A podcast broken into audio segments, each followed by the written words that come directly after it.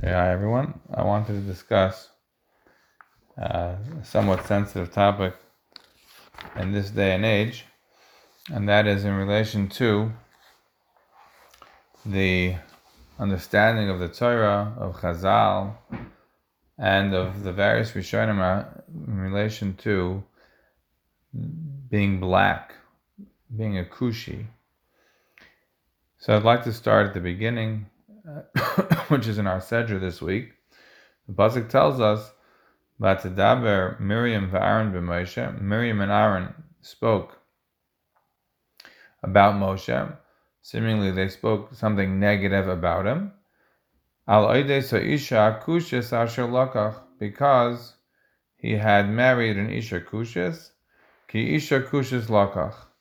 And it seems that what they spoke negatively about him was in relation not to the fact that he had married an Isha Kushis, but in relation to the fact that he was not cohabiting with her in a normative way when they said about themselves that they live normative lives. They say, Hashem, Hashem speaks to us as well, and we have not been required to abstain from normal normative life. So why is Moshe Rabbeinu seemingly abstaining from normative life? It seems that he's taking on a stringency, a chumrah, that is not appropriate. And of course, we know the end result of that is that Moshe Rabbeinu is silent. He doesn't say a word. He's the anav ma'id mikol adam asher pnei adama, and Hashem has to, as it were, fight his battles because Moshe Rabbeinu is far too sure of exactly what he's doing he is entirely comfortable in his skin. The criticism, even of the closest members of his family, doesn't faze him in the slightest. And he doesn't feel the need to fight back, to preserve his honor. There's nothing personal, there's no egotistical about anything about Moshe Rabbeinu. And goes in one ear and out the other, it doesn't have any meaning. So therefore, Moshe Rabbeinu doesn't respond, and HaKadosh Baruch was forced to respond and therefore it brings out them outside to talk to them. And he says, What are you talking about? There's a fundamental difference between your Nevuah and the Nevuah of Moshe Rabbeinu. Pe'al pe'al dabar bar marvel b'chidos, usumunas Hashem yabet umadur lo yiresim l'dabar ba'avdi b'Moshe. By you, you're not Nevi'im on the level of Moshe Rabbeinu. He's pe'al pe. But you is b'mara, b'chidas. You get visions. You don't have pe el pe adabar, which is a very intimate lashon, mouth to mouth. Hashem speaks with Moshe Rabbeinu. You, Miriam and Aaron, you don't have it. But of course, Aaron is not the one who had been doing the speaking. He was the makabel of the lashon hara, not the one who actually instigated it. That was Miriam. She's punished. Miriam saras kashalag. She uh, gets saras. This is the story, the source that we see that Saras is associated with Lashon Hara. Of course, Aaron pleads with Moshe Rabbeinu to daven for his sister, and Moshe Rabbeinu says his very famous short tefillah, Kel Nor Allah, and the the Bnei Israel wait till she is rehabilitated, and then they move on. That's the end of the Sadra, that's the end of our parsha. But the very first pasuk is a somewhat enigmatic pasuk. Latidaber Miriam v'Aaron b'Moshe. They spoke about Moshe. Al. They spoke about the Isha Kushis that he had married. Ki Isha Kushis Lakach, because he had married an Isha Kushis. What does this mean? So the Rashi tells us that you should know number one that Kushis is begematria yifas mare. Gematrias parparas the chachma. Gematrias numerical associations that could be allusions of various levels of meaning.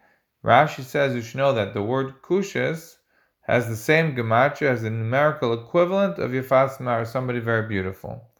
So according to Rashi, what we're saying is we're talking about somebody incredibly beautiful. That's the person who Moshe Rabbeinu married when we say the word kushas. So why do we have to say the word kushas? Why can't we say that she was very, very beautiful? It's not like the Torah doesn't use the word of uh, Yifas Tar, Yifas Mara, let's say about Rachel, about Yosef, about Esther, the Torah uses words like this. Um, I don't want to say a dime a dozen, but certainly uses these words in other situations. Why not over here? We can leave that as a question. We could say it was to avoid ayin har, whatever the reason one wants to use.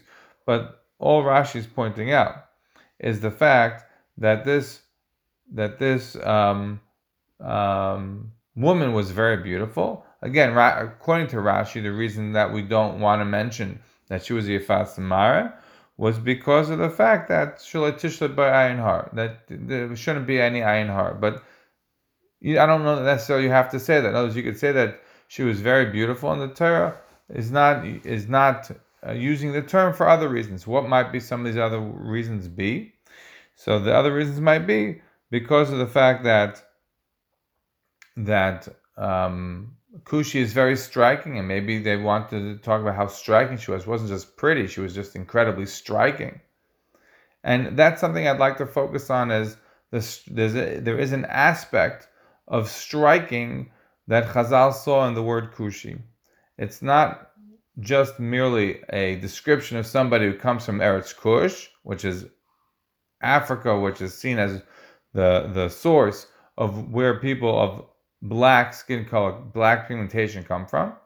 It's not merely a situation of associating it with something negative. There's there is an aspect within Chazal that sees it as just striking. So let's bear that in mind. So number one, we have Rashi. Rashi's approach is we're saying Isha Kushis, was a regular woman, but she was so she was so beautiful, she was so striking. The Torah doesn't want to mention it about her, so therefore we say call her a Kushis. Okay? You would have to answer, like, why by Rachel? Is there no concern about saying she's your fast Torah and your fast Mara? Maybe Rashi could answer about Rachel and Yosef, right? They're known, right? The Gemara Megillah that tells us that they're not shaylit by Ayin Har, right? That's the famous Gemara about Rabbi Yochanan. Rabbi Yochanan says, right, Rabbi Yochanan was very handsome, he was very, uh, very comely, right? That's what, and he didn't have a beard. That's what Rish Lakish thought that when he saw him, uh, swimming. He thought it was a woman, right? We know how handsome he was. The Gemara Brachas tells us that he would he would take he picked up his arm, his sleeve off his arm, and the room was shining like he was he was suffused with light, supernal light. He was very beautiful, and um, so Rabbi Yochanan would sit. Bishari Tvili would sit at the gates of the mikveh. The Gemara tells us a very odd. Him and Rabbi Gidel would sit at the gates of the tefillah, and they would do different things. Rabbi Gidel would tell people, the woman who was going into the to Tevel, what they should do, what they shouldn't do, answer their questions and the like. And in the case of Rabbi Yochanan, he wouldn't wasn't per se answering questions. He was there so that the woman should see how beautiful he was, and like Allah, the the the story that we have by Yaakov when he took the speckled and the spotted the, the rods in order to be able to increase the sheep and the goats that would grow in, the, in, in those kind of looks, the same kind of idea, this idea that was in science considered legitimate science, today it's not considered as much, and I don't want to get into that right now. The idea of imprinting on the basis of what one sees, that that is what one will conceive, that was considered very fundamental then, a very legitimate science. You see that obviously in the psukim in relation to Yaakov and the sheep, but also you see that in the Gemara by Rabbi Yochanan that people who would look at him, they would be zeicha to have children as handsome as he and as beautiful as him. But the Gemara says, what about ayin har? The people are going to see, they're going to have ayin har about you. He says, he says, ani, and again, I don't know that he meant it in a literal sense, but he says, ani, right? I'm I'm from my yichus is from base Yosef, right? I'm from the the Shevet of Yosef, the, that's not Shail by Ayin Har. There's no Ayin Har on the tribe of Yosef. So it could be that that's the reason for Rashi why the Torah wouldn't be afraid of using the term Yifas Torah, Yifas Mara when it comes to Rachel, when Yifei Torah, Yifei Mara when it comes to Yosef, Esther, etc., because that's all from the, the Yosef, the Rachel line, that there's no Ayin Har over there. Whereas, and it goes all the way down to Rabbi Yochanan, you know, the Amora. Whereas, but you know, for Moshe Rabbeinu's wife, there could be that issue. That's number one. Number two, we have the Rashbam.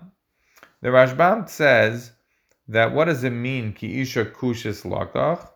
The Rashbam brings down the Chronicles of Moses, Divrei Hayamim de Moshe. He's not the only one that brings this down. The Abarbanel also brings it down in the beginning of Parashat Shemais. And what it says in the Chronicles of Moses is that Moshe Rabbeinu was Malach Be'eretz Kush Arboim Shana. Moshe Rabbeinu was the ruler in the land of Kush for 40 years. You have to remember that we have no exact idea of how old Moshe Rabbeinu was when he ran away from Egypt. We know that he was a kid growing up in the palace. We know that he was of certain age. We don't know the exact age, but the pasuk tells of Igzal Yelad, but he had got he had grown up. Right, he had gotten uh, old enough to go see what was going on outside the palace, go see the servitude, and then we know he comes back to Mitzrayim to take the Jewish people out, and he's 80 years old. There's an interim period there. How long is that interim period is not 100% clear. We know that at least at some point and during that period, he was in Midian. We know he married Zipporah. We know he was shepherding sheep. We know the story of the sneh. We know all of that. How long all of this period was is not 100% clear. So the Divrayam de Moshe suggests that there was a significant period of time, Arboim Shana, that he was the king in the land of Cush. The land of Cush is obviously not near the land of Midian. The land of Midian is the east of Eretz uh, Yisrael, the I'm sorry, the east of Eretz Canaan, the east of the Yarden, within the borders of Eretz Yisrael, as the Malbim likes to point out, the distinction between Eretz Canaan and Eretz Yisrael. So within the borders of Eretz Yisrael, but not within the borders of Eretz Canaan, it's to the east. And what about Cush? Kush is Africa. Kush is a totally different direction. But if Moshe Rabbeinu ran away, and again, from the well, the way the Torah plays it is he ran away from Parai and he ran straight to Midian and he ran to the Be'er. If that was how it happened, then okay, then uh, he went in a different direction. Eventually, he left Midian and, and went to Kush. I don't know. Uh, it's not 100% clear. But again, the Divrei Yom Moshe claims that in 40 years he was in the land of Cush, where he was ruling over there, and he took a queen. He married a Malka Achas, Sham, and he had never actually had relations with her, but he married her. And they had no idea that this queen that he had married was not somebody that he was actually having a relationship with because remember that he has another wife. He has the wife from Midian. He has the wife from Yisrael, right? He has he has Tzipporah. So according to the Rashbam, unlike Rashi, he has two wives in effect, right? He has his Isha Kushis, the woman that he ma- married and met in Africa, who he never um, consummated a marriage with, and he has his regular wife Tzipporah, from whom he had, you know, Gershom and Eliezer. So Zeu ikr pshuta. This is the pashup shot according to the Rashbam. And therefore, and, and the Rashbam's proof is if it was really tzipora that we're talking about, then why are you calling her an Isha Kushis? Just call it tzipora. We've mentioned that before. If you go back to Parsha Shemais, in Parsha, you know, uh, Yisro, we talk about Moshe Rabbeinu's wife. So why not just mention that here? Why do you have to use some appellation that's foreign to us? Talk about the Isha Kushas. Sheim b'shol tzipara dibra. If that's what we're talking about, it's tzipara. Matzarch ki Isha Kushas lachach. Why do you have to? Why do you have to refer to that to this woman as the Isha Kushas? Just refer to her as tzipara. And in fact, tzipara is a midyanis. She's not a kushas. So the Rashbam has two points to make to explain why it's not appropriate to say that this Isha Kushis is really Tzipora. One, it would say Tzipora. Two, she's a Midyanis, not a Kushis. So therefore, the Rashbam is saying the Ikar Pshuta Shel Mikra is that this Isha Kushis was a woman whom he met in Kush and married. Why the uh, the Rashbam feels the need to stress that he had never had relations with her is not clear to me. In other words, from the point of the story of saying that Moshe Rabbeinu had had um, a separation from his wife or wives as a result of speaking to the Shechina, because it was always possible that Moshe Rabbeinu would be speaking to the Shekhinah, and he always had to be available. It was never a time when Moshe Rabbeinu wasn't, as it were, on call, on duty. So, in that way, Moshe Rabbeinu was different than the other Nevi'im who are at specific times, like the Rambam points out in the Akdam and the They didn't have Nevu all the time. They had specific times that they had, they were receptive to Nevuah. So Moshe Rabbeinu, therefore, had to be living on a much higher level. But that didn't start in Kush. In other words, maybe Moshe Rabbeinu was on a high level, but he didn't have his revelation until the Sneh. He didn't have his revelation until he's about 80 years old when he's going back to Egypt. So why insist that back then that he had never ever engaged in intimacy with this with this kushas? Now Rashbam is saying I'm saying this because the Divrei Yom of Moshe says it, but it's not necessary in terms of the in terms of this story. In other words, for this story, you just have to know that once Moshe Rabbeinu began to speak to Hakadosh Baruch Hu, at that point in time, so he had to separate out because he always had to be available to speak to Hashem. But you don't have to say that going back to when he was a young person in Kush that he that he was doing that. So that's um, but but nevertheless the Rashbam does say that and he brings that down from the Divrei Yom of Moshe. And then um, um, and additionally the, the Rashbam points out kushas. The last thing is the Rashbam points out that it would it's not just that Kushas can't be Tzipora because it would say the word Tzipora. It's not just not Tzipora because um, she wasn't a Kush, she was a Midyanis. He says fundamentally Kush is from a different a different family. Kush is from Cham, right? Kush is the children of Cham, and and and and uh, a Midianite is from the children of Midian. This is from the children of Keturah and Avram. So it's just it just doesn't make any sense to to sort of force the meaning of kushas to refer to tzipar. This is the opinion of the Rashbam. Says the Ibn Ezra, listen, what anybody quotes from the Divrei Yom of Moshe is absolute false. It's narishkeit. Don't believe it. Don't believe it. That's what the Rash, that's what the Ibn Ezra writes in Parashash in in Shemais, in, in Parashash Shemais. The Ibn Ezra here, though, in Parshas Ba'aloischa, brings it down.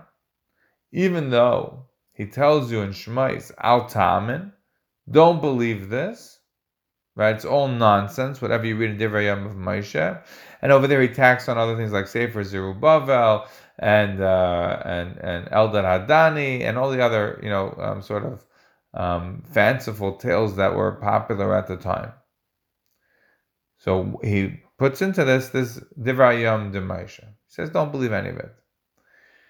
But here, in Parashat Ba'aloischa, the Ibn Ezra writes, Yesh Oimrim ki Moshe malach al kush v'lokach kushes.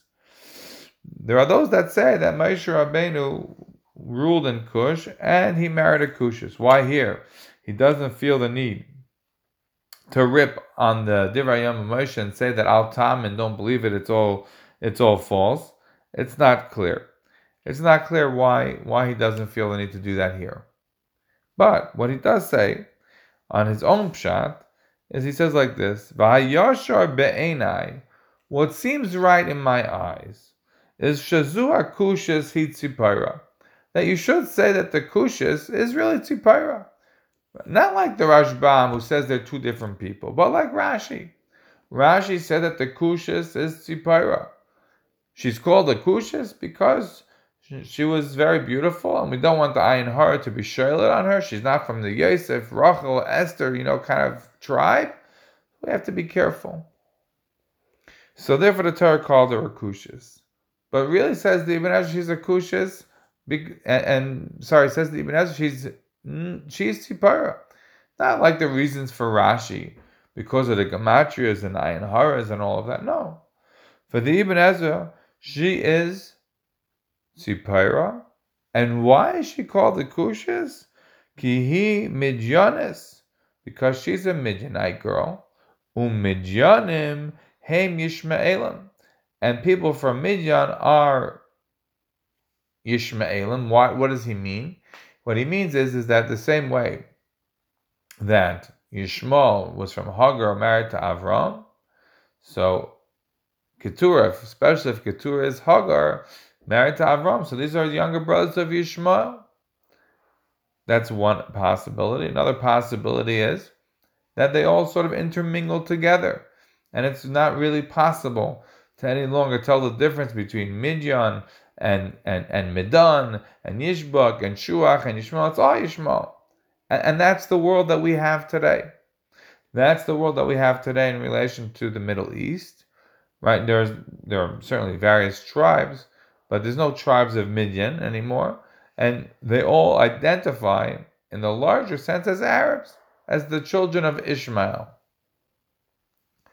This has practical implications. We can't get into right now a tangential point, but it has practical implications in relation, for example, to the mitzvah of bris. According to the Rambam, the mitzvah of bris applied to the children of Avram Avinu. Right? It applies to Yishmael. He was there, and this, uh, you know, would this mitzvah apply to these to these other to to to to these children who were not initially part of the bris?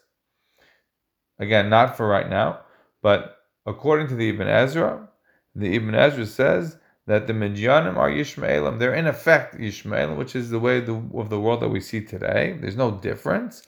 But for the Ibn Ezra, it's the way they live. They live the same way that the Ishmaelites live. They live in tents. They, they, they live in the tents. And so what's the issue if you're living in the tents? Because when you're living out in the sun, with the sun beating down on you all the time, then the, the sun is going to darken you. The sun is going to blacken you, it's going to tan you. Then ein lahem lavan klal. Then they're not going to look white at all. They're just going to seem very, very dark, very black because Zippar was a, is a, Midianite, which is a Ishmaelite, which is living in a Ayah, which is always out and exposed in the sun, she didn't have any whiteness left her. She was totally black. So now you see three different opinions as to what the Isha Kushis was. We have the opinion of Rashi, the Rashbam, and the Ibn Ezra. Rashi and the Ibn Ezra agree fundamentally that the Kushis is Sipara, but for very different reasons. The Rashbam, of course, says that there were two wives. There was a Kushis and there was Sipara, two different wives.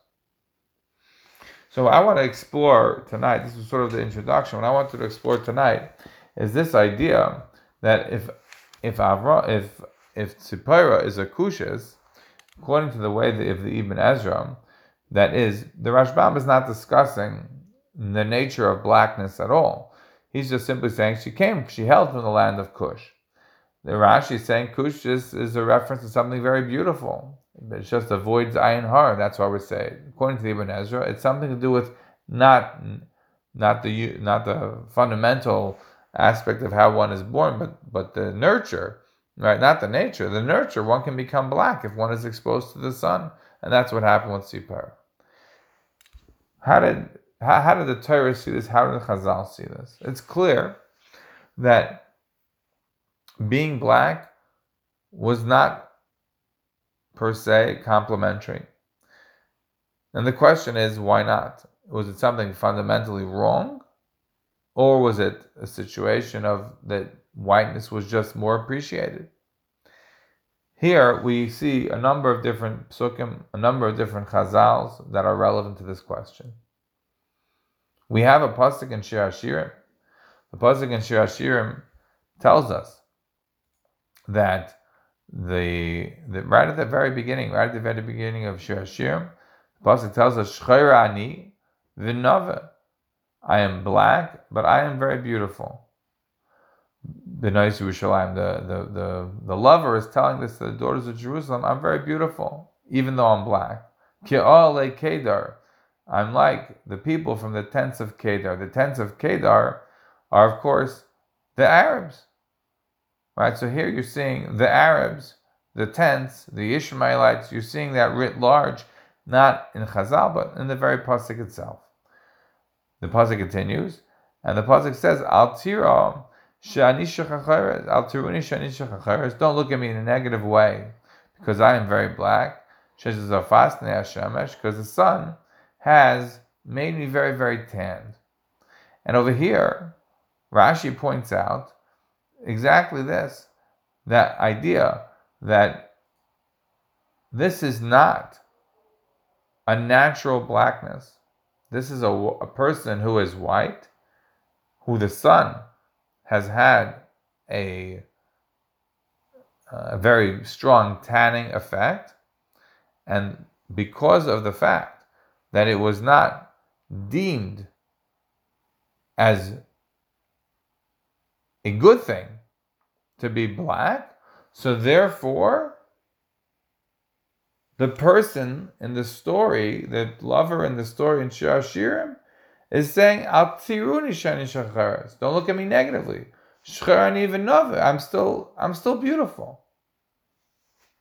But the the understanding of how it became akushes was because of the sun.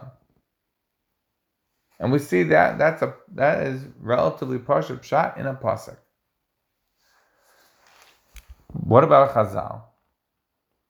And I think from Chazal, we and so just to be clear, what Shir Shirim is not saying is that there's a negative value in being black. Shir Shirim is not saying anything of the sort. It's simply propounding that the point of view of the lover in the story is going to be looked at negatively by the passers-by, by the Bnei Yerushalayim, and she's trying to explain it away. She's trying to say, no, no, I'm totally fine. But it's not that, that that is the Torah's value in any way. It is the value of the time of the people in, in Tanakh and the people in that story. That's how the Bnei Yerushalayim would react to the story, to react to seeing a situation like of somebody who is a kushis. So she's explaining, I'm not a kushis, I'm just shechacheres because she's a fasting Hashemesh. I've been out in the sun too much. Ke'ole kedar. What we can see, I think, is the opposite. That is, the Torah is telling us that Moshe Rabbeinu married an Isha Kushis. Moshe Rabbeinu married a black woman. If anything, the Torah is telling you the exact opposite. The Torah is telling you that it was good enough for Moshe Rabbeinu.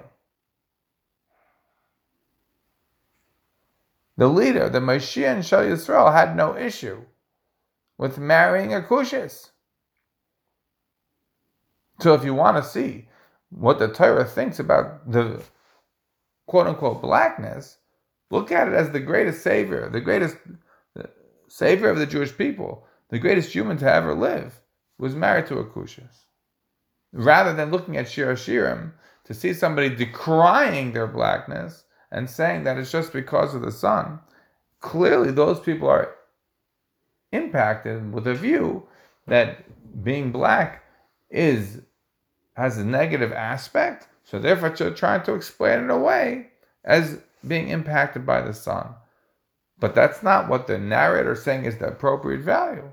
That is what the protagonists are feeling in the story, or at least that's what the Bnei Yerushalayim would feel, and therefore the protagonist has to explain it away. Let's look at Chazal for a moment. From Chazal, we have a number of interesting Gemaras that discuss this topic. For example, we have a Gemara in, in Brachas. The Gemara says in Brachas that you make a bracha of Meshana Abrias. When you see somebody who's black, you make a bracha of Meshana Abrias when you see certain animals. Let's say when you see a monkey, right? What does that mean, Meshana Abrias? Mashana Abrius just means it's weird. It's an oddity. It's something that no one saw before, something that no one had come across. From being mishuneh, from being something that's different, there's no negative association. It's just, wow, that is amazing. But it's not negative. It's just, wow. So when you have a wow moment, it's such so weird. It's not a normal thing to see. So you make a bracha mishana abrias. One cannot discern a view in Chazal that that's somehow uh, very negative. Not at all. It's just simply odd, something that was not within the normative experience of a person's life, and that's why you had to make that bracha. In fact, if somebody saw an elephant, they have to make the same bracha. Somebody sees an elephant, they have to make a bracha mishana briz. You go on safari, you have to make the bracha mishana briz. It's not because it's negative. It's fantastic. It's wonderful. It's amazing. It's just not normal, not usual. Of course, if you lived in the land of Cush, you wouldn't make the bracha mishana briz. You're making the bracha because it's a shinoi for you. It's odd for you.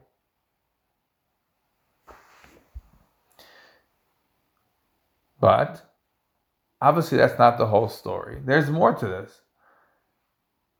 It seems to be that we can see in some chazals that being black did associate with a negative connotation, did carry a negative connotation. Right? So, what we've shown so far, again, is that if anything, there's a positive connotation. That Moshe Rabbeinu was married to a Cushis. Again, possibly not a literal Cushis because she was a Midianite Zipporah, but she looked very dark, she looked very black. Or maybe, or maybe like the Rashbam, Maybe she really was a Kushis. Maybe the Divrei Yom of Moshe is correct. It was a second wife who was married to a black woman. But either way, it's a positive association. And Shir Hashirim, one is only seeing that the people or the protagonist, or maybe both, had some sort of negative association they felt the need to explain. But it wasn't the narrator. It's not the text itself. It's not the Torah saying that. When we come to the Gemara in Sanhedrin, I'm about to say, it's a different story. The Gemara in Sanhedrin says that there were three anim- three animals, three three people. No, not people. Three things that behaved inappropriately in the teva: the kelev, the orev, and chum. That they engaged in intimacy during the time when the world was being destroyed, which was considered inappropriate, and they each got punished. What's the punishment of Cham? The punishment of Cham was, the Gemara says, Shalaka ba'oirei. He got punished in his skin. How did Cham get punished in his skin? Where's the indication? in the Gemara, in, Chaz, in the Chumash, that Cham was punished with the skin, there is no indication. We don't know what that means. What does it mean he was punished with the skin? Nothing in the Torah indicates that at all. Rashi says, Shalaka be'oirei means that Shayatza mimenu kush. That kush was came out from from Cham. What does Rashi mean? The Mefarshim on Rashi, the Ben Yehoyada, for example, others point out that Rashi means that Cush was black, and Cham's punishment for being engaged in inappropriate intimacy was Shalaka Ba'ira, that he got punished with his skin because he had a black son named Cush, who founded a whole nation, a whole people, a whole, a whole, a whole continent that looked like that. This is the approach of the Gemara and Sanhedrin. In fact, the Yalkut Shimoni makes this clear. The Yalkut Shimoni doesn't just simply say that Cham was punished, that he was laka ba'irei, but it says shalaka ba'irav yatzam menukush. It says what Rashi says. I like to point out that the Yalkut Shimoni, we don't exactly know who wrote it. They some think that it came from Frankfurt um, in the you know maybe 1100s or so. Rashi never quotes the the uh, the Yalkut Shimoni, but but the Yalkut Shimoni says exactly what Rashi says in, Sanhedrin. in Sanhedrin. That is, that Cham was laka ba'ira shiyatsu menu kush. Now, when we take this Gemara, this Gemara is obviously saying something different. Here you have Cham who did something inappropriate. Again, we're not talking about the inappropriate act that we see in the in the pasuk. Right? The pasuk tells us that Chum had done something inappropriate, again, it's not 100% clear what he had done. Obviously, Noach found it despicable and he curses him, that he's going to be for his brothers, but the Torah is not 100% clear on what he did wrong. Many, many different a- answers that are given. But here the Gemara is saying something else. He engaged in a different sin. This sin was not to Noach, this was a sin against God, as it were, during the Teva, during the trip on the Teva. And the punishment is that his child's skin was stricken. Why I mean his child's skin? It says Shalaka that he got struck. Again, as Rashi points out, as the Yalka points out, we don't find any indication that Chama got punished. The indication is that the punishment was in his son, Cush. So now being black becomes, in the eyes of this Chazal, not just simply Mishuneh, not just simply as being something different, amazing, unique, but it becomes something associated with negativity. It becomes something associated with a curse. That's a very different kind of way of seeing blackness. And that is clear that from this side of Chazal, that it was understood in this way. And as I said, the Yalkut Shimoni also makes this clear as well.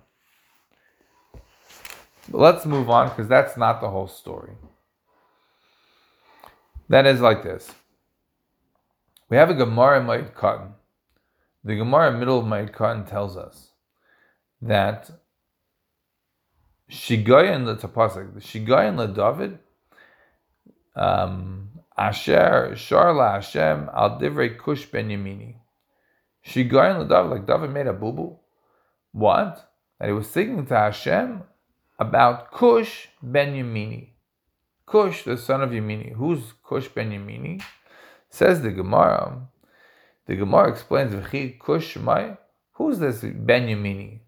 Ben Yamini is Shaul. And David HaMelech is calling him Kush. His name was Shaul. So the Gemara says like this, Il Ilmale Kushi Mishuna Ba'ere, Af Shaul Mishuna B'maisav. You know why? Shaul is called a Kushi because he was Mishuna B'maisav.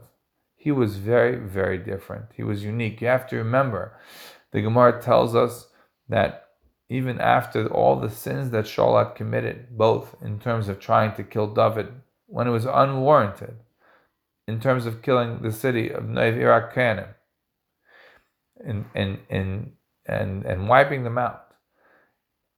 At the end of his life, Shaul, right? Again, he had done things that were inappropriate in relation to not killing out Amalek and to, you know, killing out Neiv. He was like Altistak Harbe Altirsha Harbe, right? So he's on the way out. There's a last battle. And he goes to see the witch of Ein Dor. And the Gemara learns out when he goes to see that witch that he is going to be tomorrow. It's like the, uh, you know, the joke about uh, baseball. I heard this joke when I was, I think, eight years old or nine years old. Later on, I read it Reader's Digest. It's an oldie but a goodie, I think. The joke goes that there were two guys. They were best friends for life, and they loved baseball.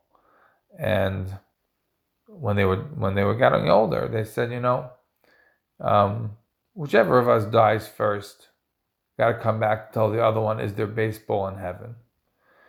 So um, one of them died, and uh, the next night, the friend has a dream his friend comes to the one who just died comes to him in a dream, and he says, "I got good news and I got bad news. Which one do you want first? He says, "Ah, you know, give me the good news."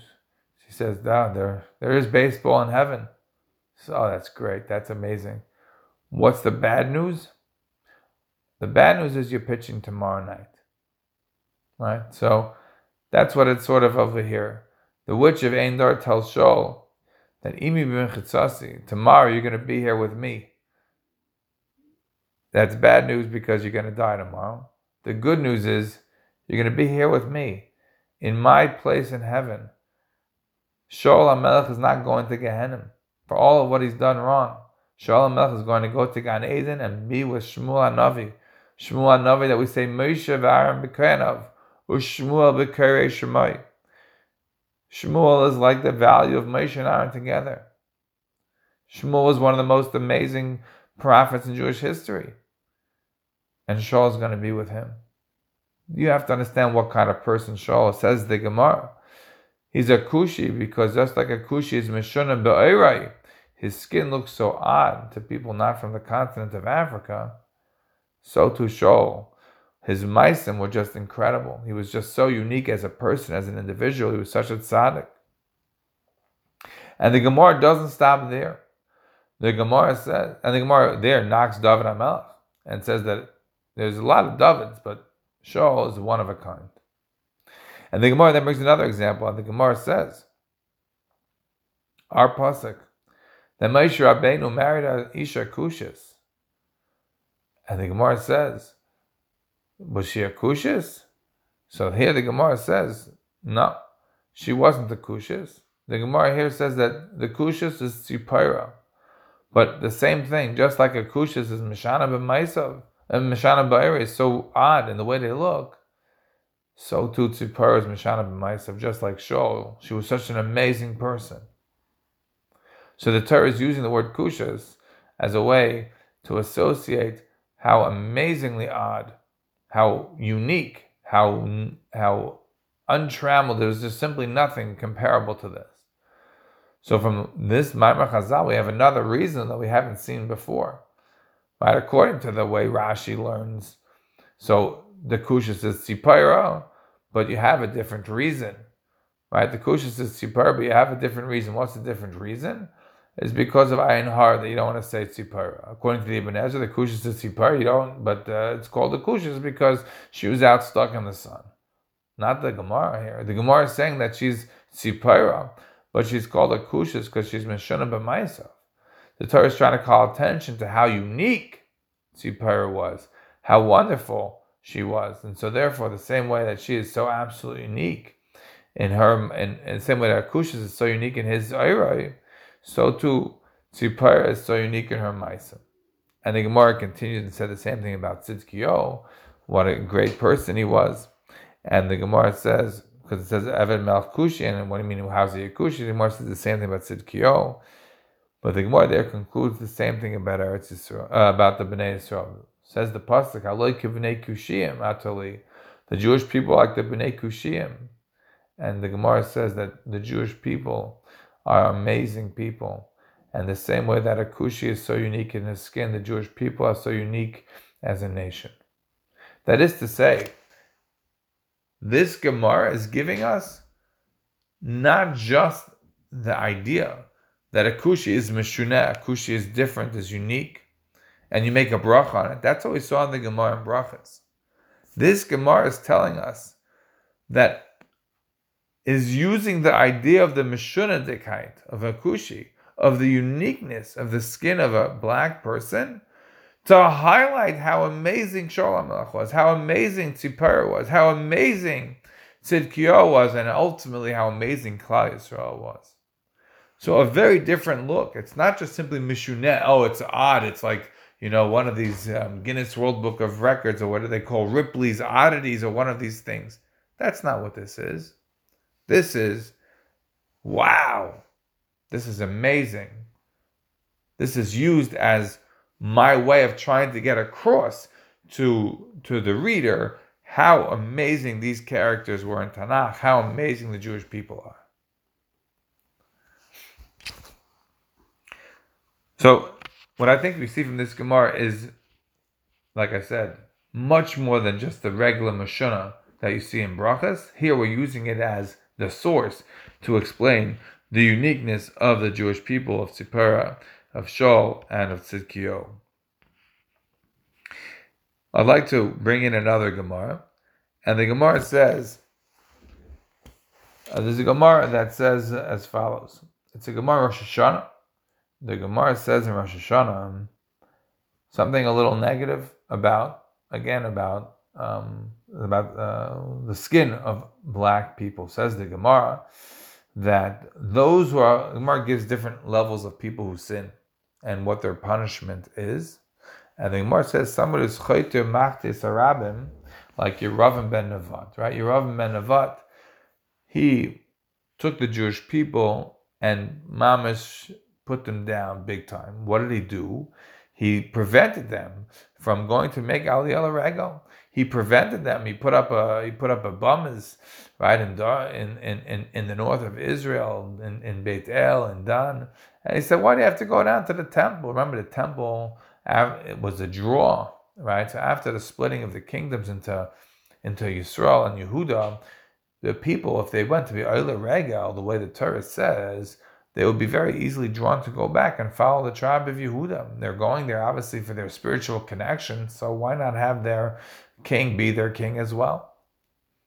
So, in order to avoid what would be a fundamental challenge to his kingdom, a frontal attack on his kingdom, if every year they're leaving a few times a year to go to the enemy, so how did he do that? He prevented them from going to the enemy. How did he prevent it? He put up guards on the road and said, "You can't go all regular. You want to go all regular? Here, I got a great bummer for you." In fact, some of the people who are in the archaeological uh, world suggest that he'd even maybe tried to, you know, model them as bechas and the bummas after the, the ones in Jerusalem. Maybe tried to make him feel at home. Not hundred percent clear.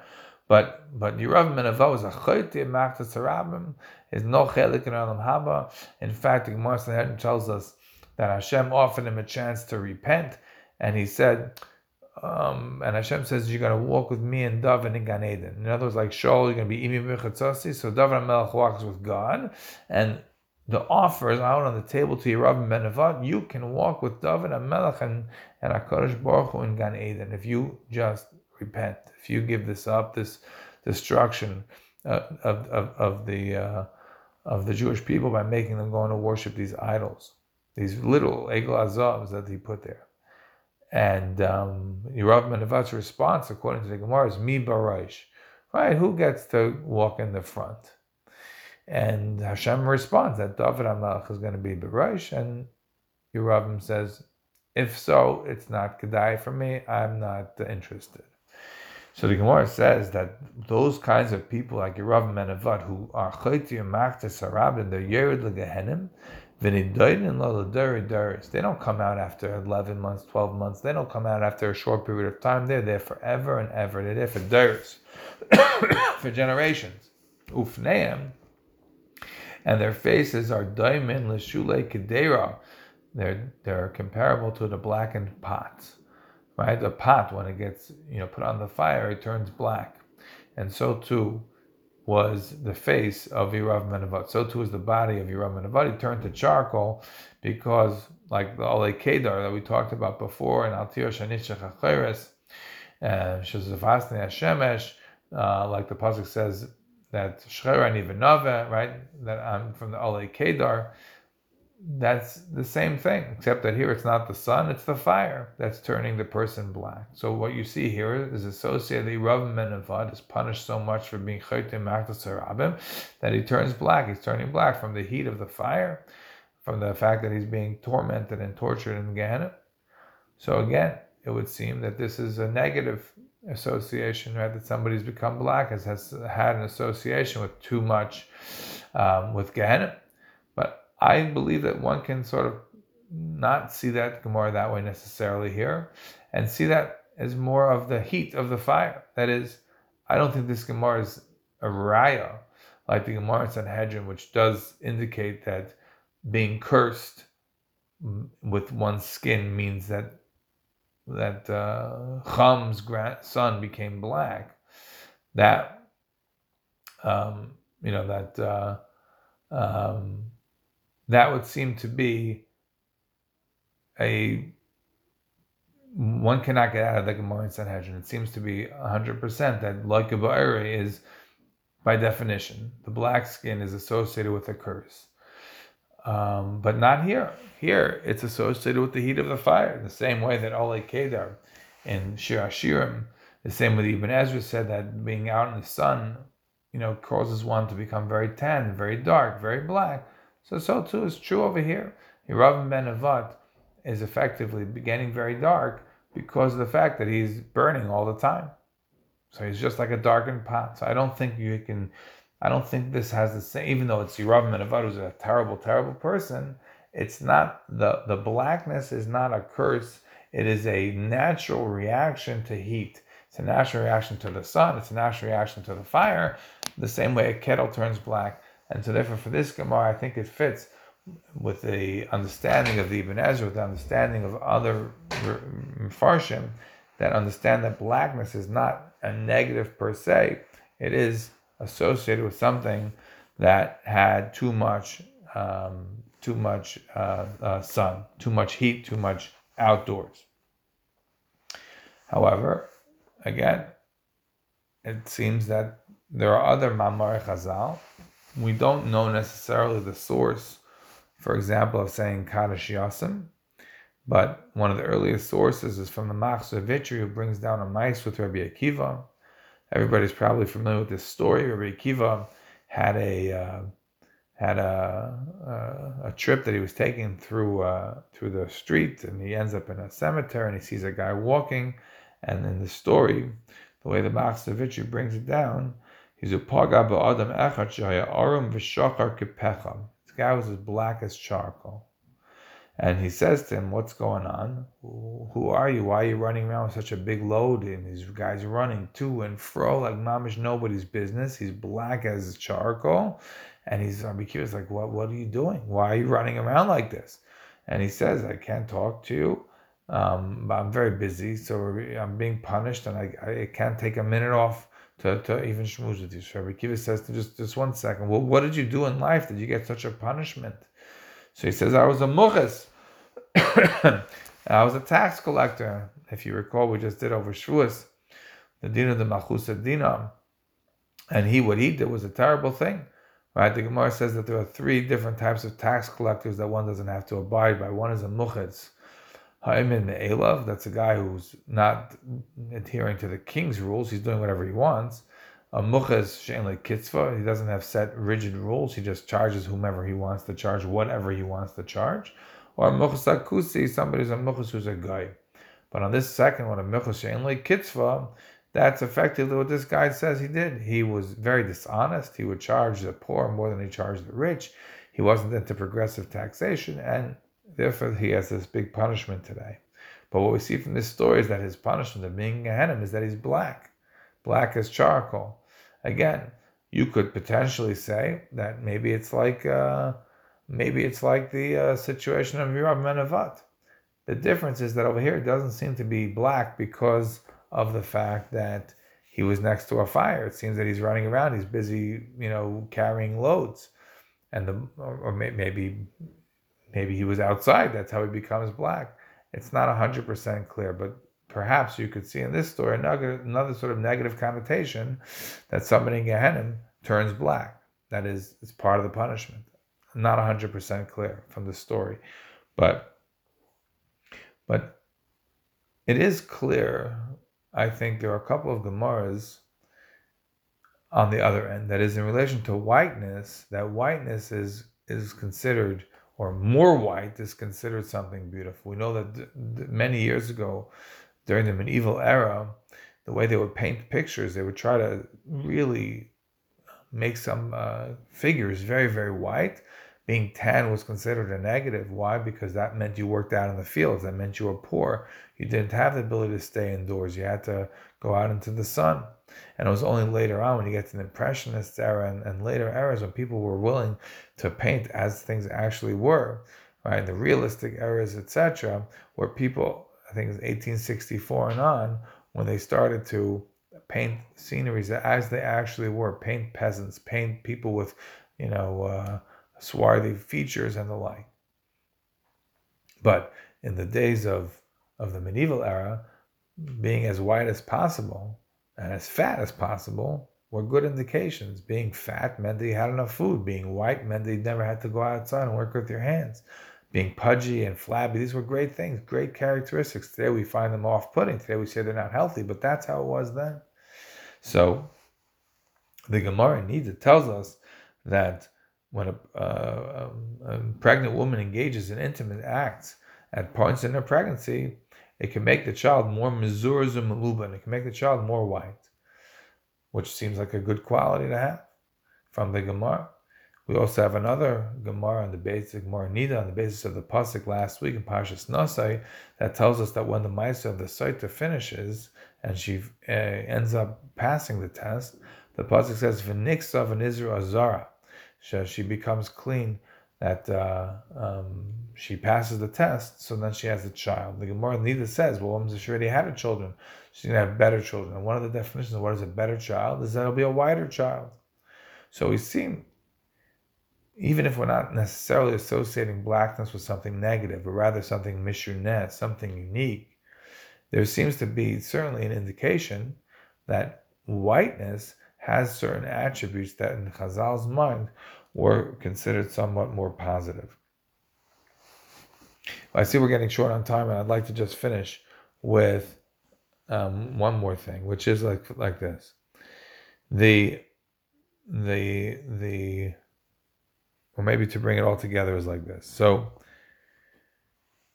Targum Onkelos tells us that what does it mean, Isha Kushis? She says, It's a Shaparta. She was a beautiful woman. That's what Rashi said about the Gematria. The Onkelos doesn't bring it down as a Gematria, but he says that she was just a very beautiful person. So, what we came out with today is that in the relation to somebody being black, which it seems that Sipar is being defined as if it's Sipar or another woman, from the Torah is only positive. Moshe Rabbeinu was married to a Kushas. Either was a second wife or was Sipara.